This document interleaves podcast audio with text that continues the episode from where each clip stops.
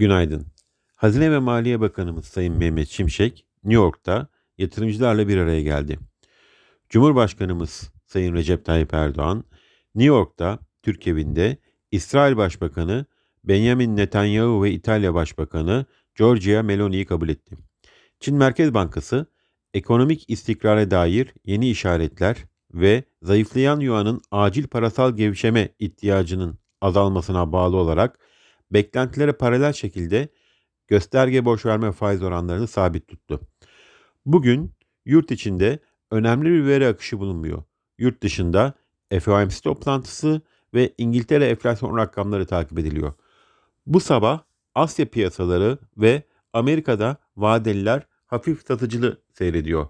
Borsa İstanbul'da yatay bir başlangıç öngörüyoruz. İyi günler, bereketli kazançlar.